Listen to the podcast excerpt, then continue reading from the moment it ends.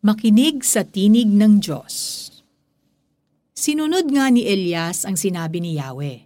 Lumakad siya at nanirahan sa may batis ng karit sa silangan ng Jordan. Umaga't hapon may mga uwak na nagdadala sa kanya ng pagkain at sa batis naman siya umiinom. Ngunit dumating ang panahon na natuyo na rin ang batis. Unang mga hari, chapter 17 verses 5 to 7.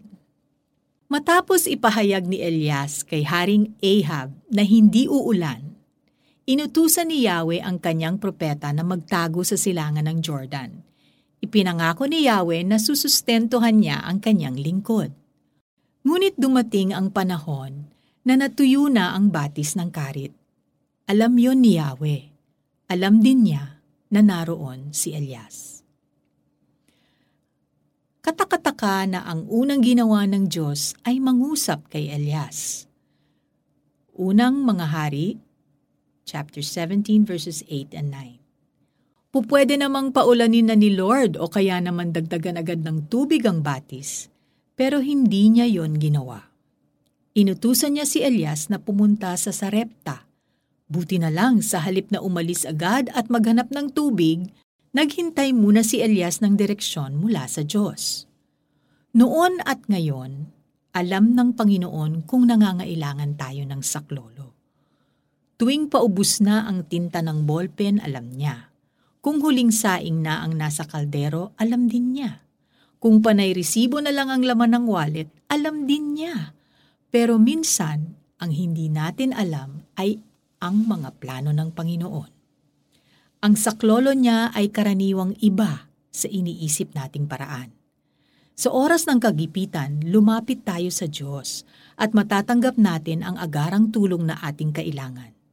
Bago tayo mag-isip ng solusyon at kumilos, gayahin natin si Elias.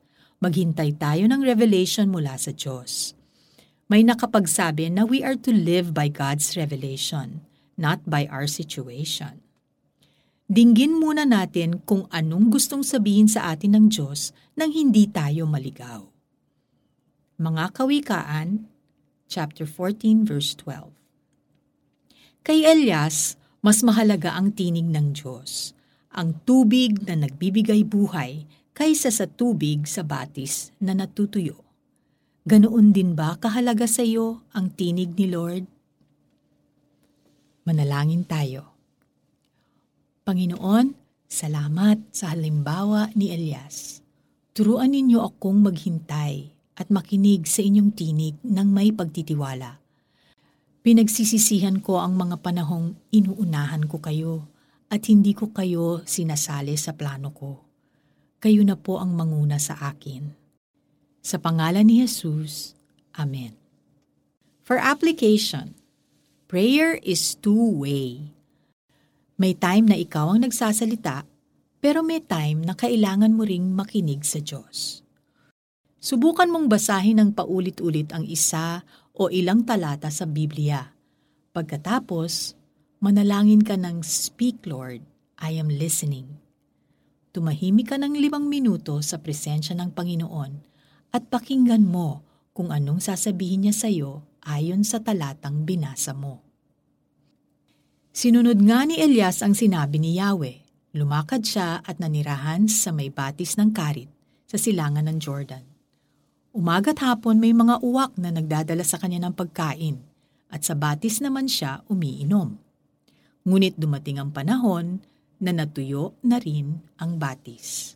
Unang mga hari, chapter 17 verses 5 to 7.